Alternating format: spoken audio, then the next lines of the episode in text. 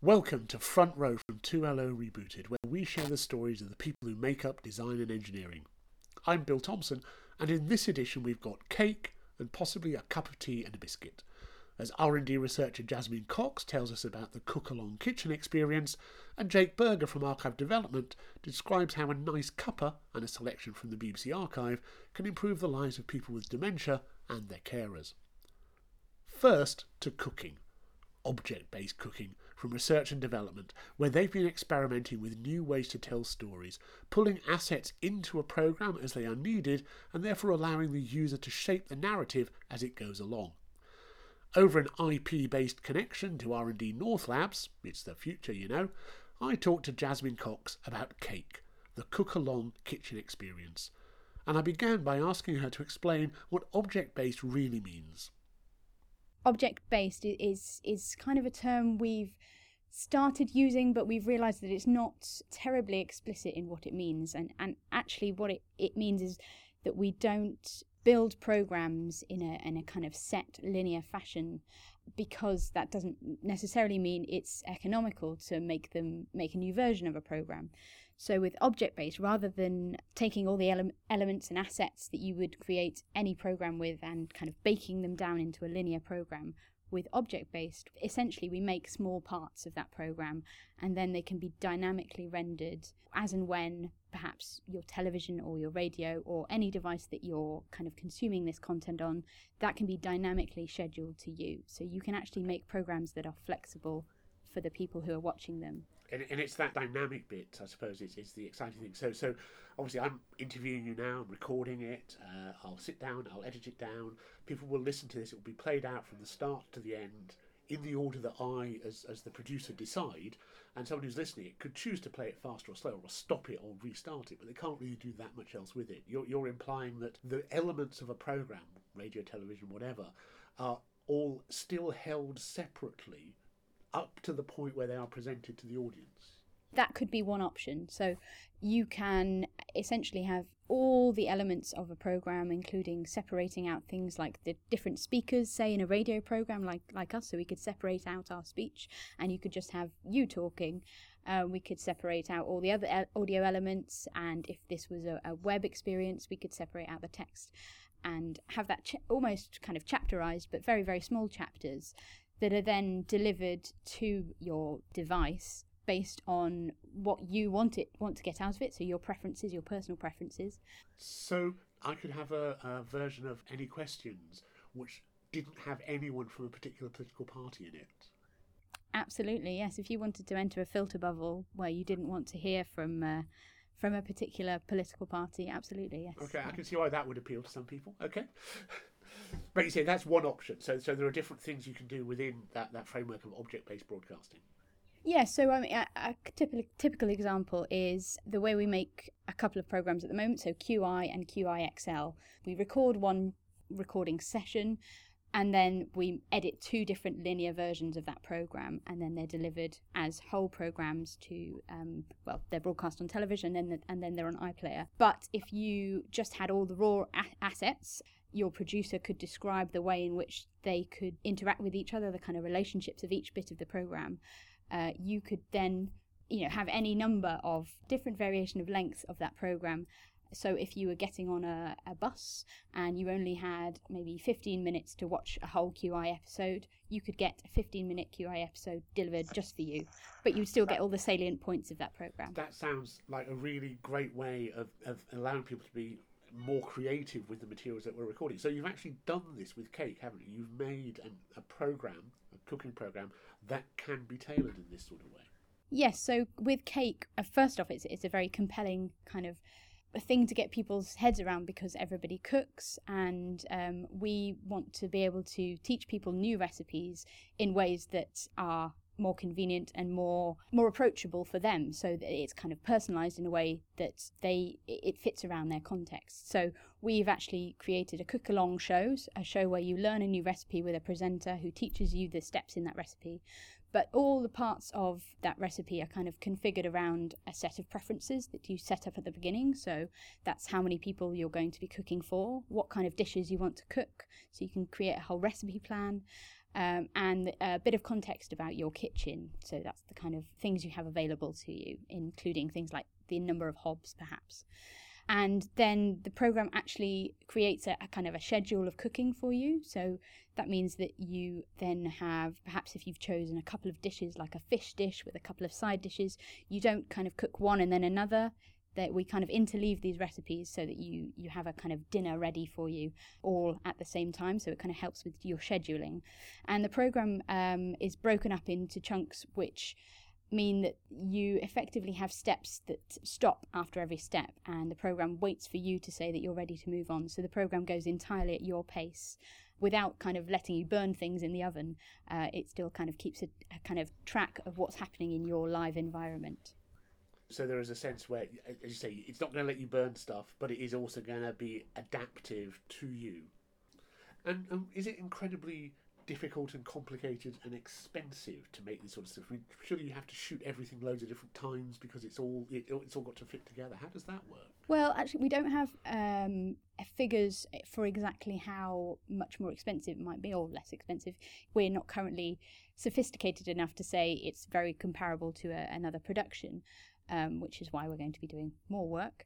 There isn't so much duplication, so we, we were quite canny in that we made sure that the language that our presenter was using didn't kind of mention the, the amount of ingredients so that we can scale the ingredients for any number of people. So uh, the way we kind of make transitions and the continuity of those transitions is we have to be quite careful about, but actually we didn't have to duplicate um, very many shots at all. So it didn't double up the time for actually filming, and and all the all the responsiveness comes from the browser and, kind of I suppose making a show that is more like a, a web app. That's probably where the more complexity comes in, and planning that story, the kind of pre-production, making sure that you know how the the final objects are going to kind of respond to each other before you go and film them uh, means that you can be really efficient on set. But we all try to be efficient on set or in the studio anyway. So all you're saying here is that as long as you do that sort of planning as a sort of more sophisticated storyboard, then you can deliver uh, an object-based proposition you know, reasonably efficiently. I, I, thought what you said there about its its responsiveness because you've mentioned before that you said that it's a bit like the audiovisual equivalent of responsive design for a web app or for a, for a website. Could you explain a little more about what you mean by that? Yes, I suppose we are trying to understand how you make programs a bit like the responsive web, where you can respond to um, perhaps the, the, the, kind of screen size of a device or the, the capabilities of a device. With programming, you are kind of combining those responsive elements. So if you're list, um, watching, listening on a, a device that has a different screen, you can use object based to configure elements on a page. So you might be able to make things like subtitles or headers, move them around, make them bigger, smaller, depending on the device you're using. Compare, you know, if you're comparing uh, a small mobile phone with a tablet or a laptop or something like that, or or a connected television, and you can make all these elements configure themselves based on your your environment and yes your your device and obviously your preferences and to some extent, sort of, if I'm making a film or making radio, I do that. I do all of that sort of configuring, but then I, I fix it into a linear form at the time I sort of export it, at the time I render it. So, so what you're suggesting is because you don't need to do that final stage, you put more effort into into the planning, you get something which can meet audience needs more easily. Yes, absolutely, and they they can meet immediate audience needs. So when you publish, they can meet a wider spectrum of audience needs. But also, it means that your assets have all that extra metadata attached to them, so that they can be reused in other things. So rather than having a a program that you might want to use a clip from maybe in two years' time from your archive, you've actually got that program broken down into clips that can be uh, very, very easily restructured into a new program um, without an entire re-edit. They can just kind of be drag and drop. And so, as long as we, as long as the, the digital archive can, can hold them in the right way, and we can find them, so there's always the problem about you know cataloging, tagging, and all that. We then have a, a much wider base of resources that can be used. Yes, absolutely. And this is why our work with IP Studio is, is trying to kind of understand that new broadcasting system where IP networks deliver these things and the storage um, and I suppose tagging with metadata is, is automated and supporting production processes where we, we have an archive that is accessible in those ways. Jasmine Cox there, and if you want to know more about Cake or any other R&D project, check out their public website, their internal pages on Gateway, their Confluence pages, their GitHub repos. Let's face it, they are everywhere. Or head over to the nearest lab where you'll find decent coffee and someone with fire in their eyes will be happy to tell you about their latest work. I promise you it won't disappoint. Now to the archive, which is being put to use in a range of different projects, as I found out from Jake Berger in archive development. I've known and worked with Jake for several years, and I've watched this latest project grow under his supervision. It's a website that offers access to a curated collection of material from the archive audio, video, and stills specifically intended to be used to stimulate reminiscences in people with dementia. The latest version of RemArc has just been launched, and I asked Jake to tell me more about it. RemArc is the BBC Reminiscence Archive, which is a website which offers a selection of BBC archive material, so videos, audio clips, images, for the purposes of stimulating memories and reminiscences in people with dementia. The principle of reminiscence work, as it's known, is that whilst many people with dementia have very degraded short term memories and therefore find it difficult to converse in a, in a, in a normal manner, their long term memories, their kind of deeply ingrained memories, often remain intact or more or less intact. And by using old material from the BBC's archives to stimulate their memory, triggers reminiscences, essentially conversations about whatever that piece of content reminded them of. And why are these reminiscences a good thing, helping somebody who may be suffering from severe dementia recall things from the past? A lot of the benefit is around the relationships that the person with dementia has with the people around them, whether that's friends, family, or, or carers. So it's often the case, particularly in care homes or in dementia wards, that the person with dementia doesn't remember the person who's looking after them, which can be distressing for the person looking after them if they're a family member, and also can be distressing for the person with dementia. It often means that they'll have the same conversations every day. They'll uh, be uh, asking their carer's name you know three or four times uh, you know in the space of an hour and uh, that makes it hard for the carer to build a good relationship with the person because they don't have a sense of what the person under the dementia is is like or was like so by getting them to talk about things from their past gives the carer uh, a more rounded view of the person and when you have a more rounded view of a person and you understand their, their personality, their history, their life story, you tend to build a better relationship with them. And if you have a better relationship with someone in a caring environment, they will tend to get a better level of care.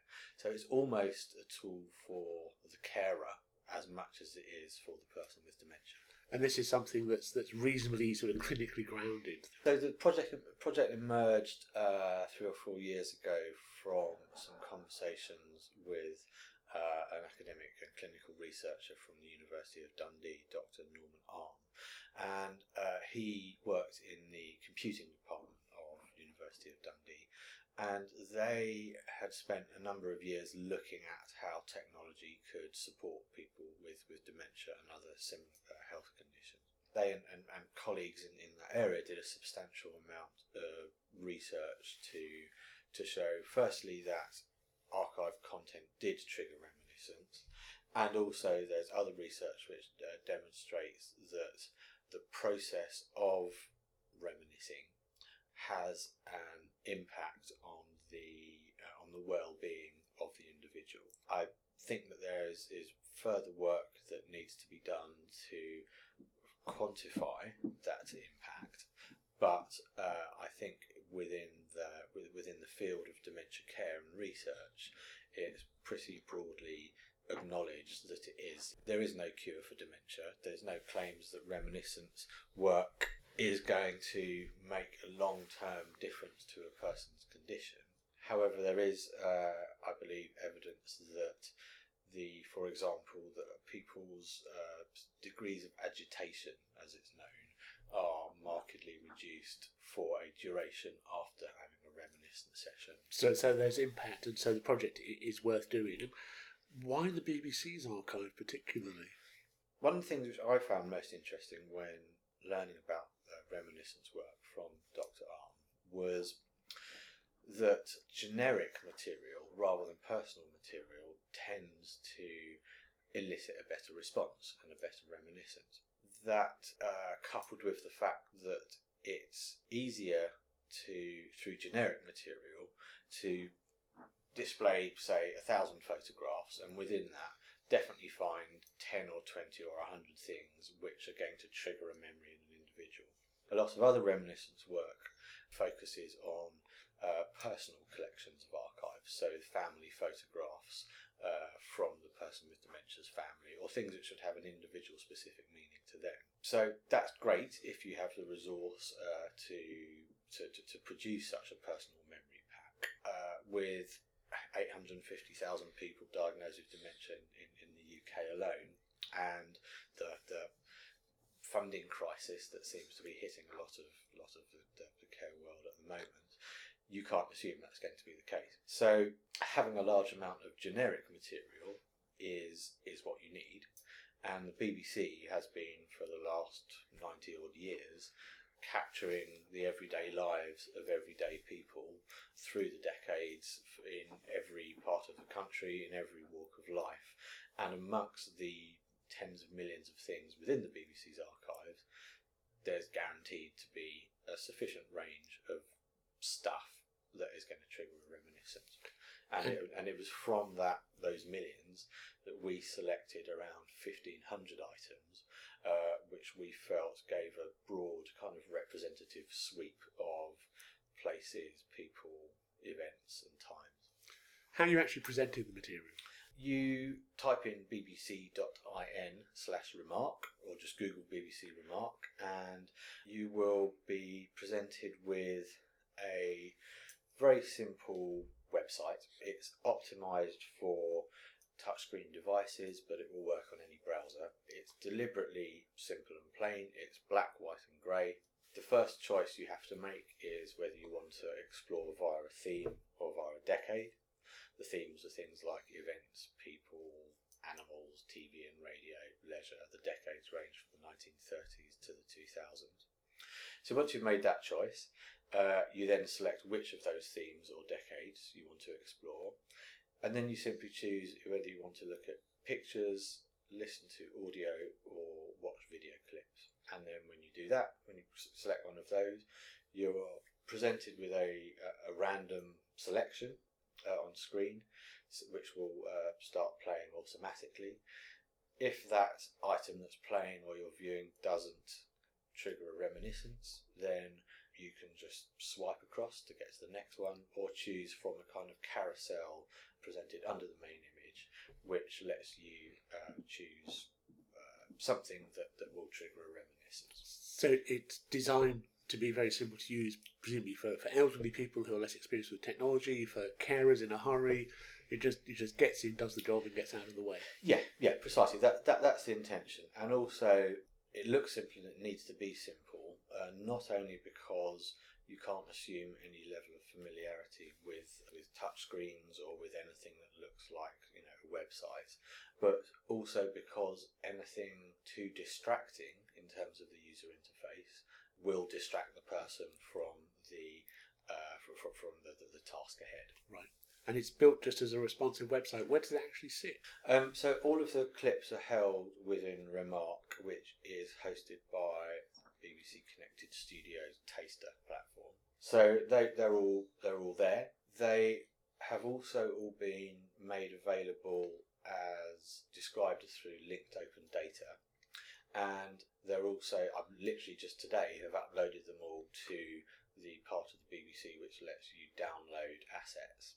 So uh, all of the images, all of the data can be downloaded uh, in bulk from website. And they're licensed for this sort of clinical therapeutic use. Um, yeah, so the data is completely openly licensed, so you can do whatever you want with it. The media is licensed for personal, educational, and research use. So essentially, as long as you're not trying to sell it or charging for the service, then you can do what you want with it.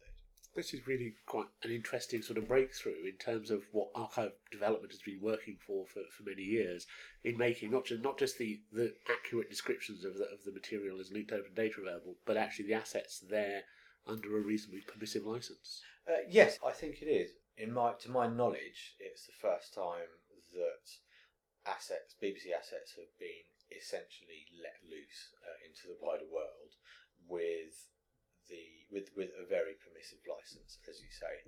That was one of the reasons that this project took a little longer than I had hoped. But it was because at the beginning I set a very high bar for uh, for, for the, the the level of availability for the assets and the data.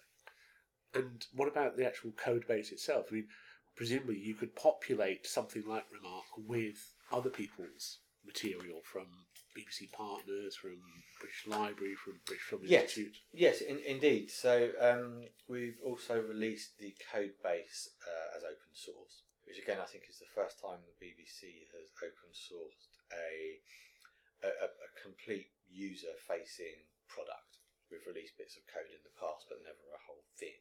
Um, so yes, that is available, and precisely with the intention that perhaps a, a local dementia group could create a version of RemArc that only had media from Bradford or from the north of England, or that that simple uh, user interface design, which lets you choose, lets you navigate through a number of routes and then choose a media type, could perhaps be used for non-dementia related things. Just a simple way of presenting stuff, and also that people in other countries can repurpose it, could uh, change the language on it in order, that, as well as adding sort of culturally relevant content uh, to make it really um, have the greatest potential benefit for the greatest number of people. So it's relatively early days in terms of these these releases. Presumably you'll be looking to see what happens to it over the next few months and years. So the, the the version which is available now is kind of the second version.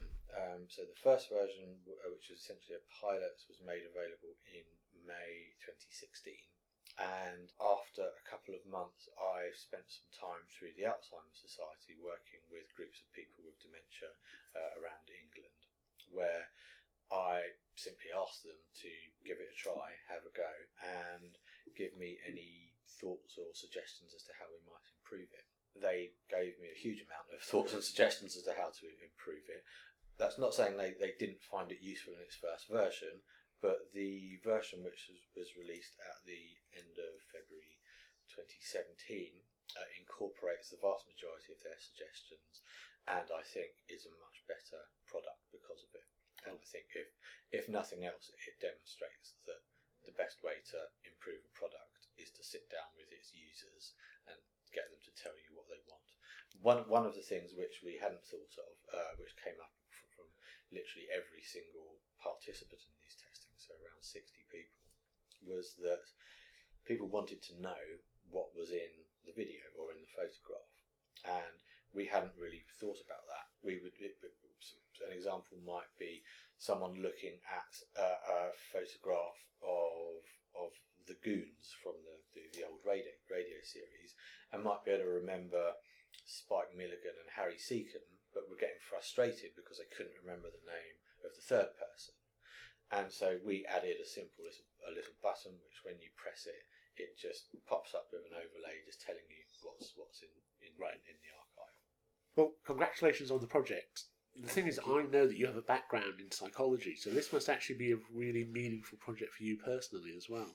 Yeah, I mean, it, I, it, it's a meaningful project in the sense, certainly in the sense that it's, you know, generally doing something demonstrably and objectively good and worthwhile.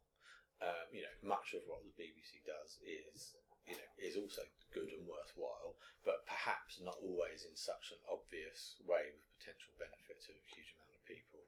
It kind of felt nice after 20 years in the BBC of not being a psychologist that um, something of my of my training and background emerged in my in my job, which was nice. Jake Berger there, and you can try RemArc out on BBC Taster, or if you're in the mood, download the source code and build one of your own. Well, that's all from this edition of Front Row on 2LO Rebooted. Do get in touch if you know of people or projects you'd like us to cover, and listen out for our next episode.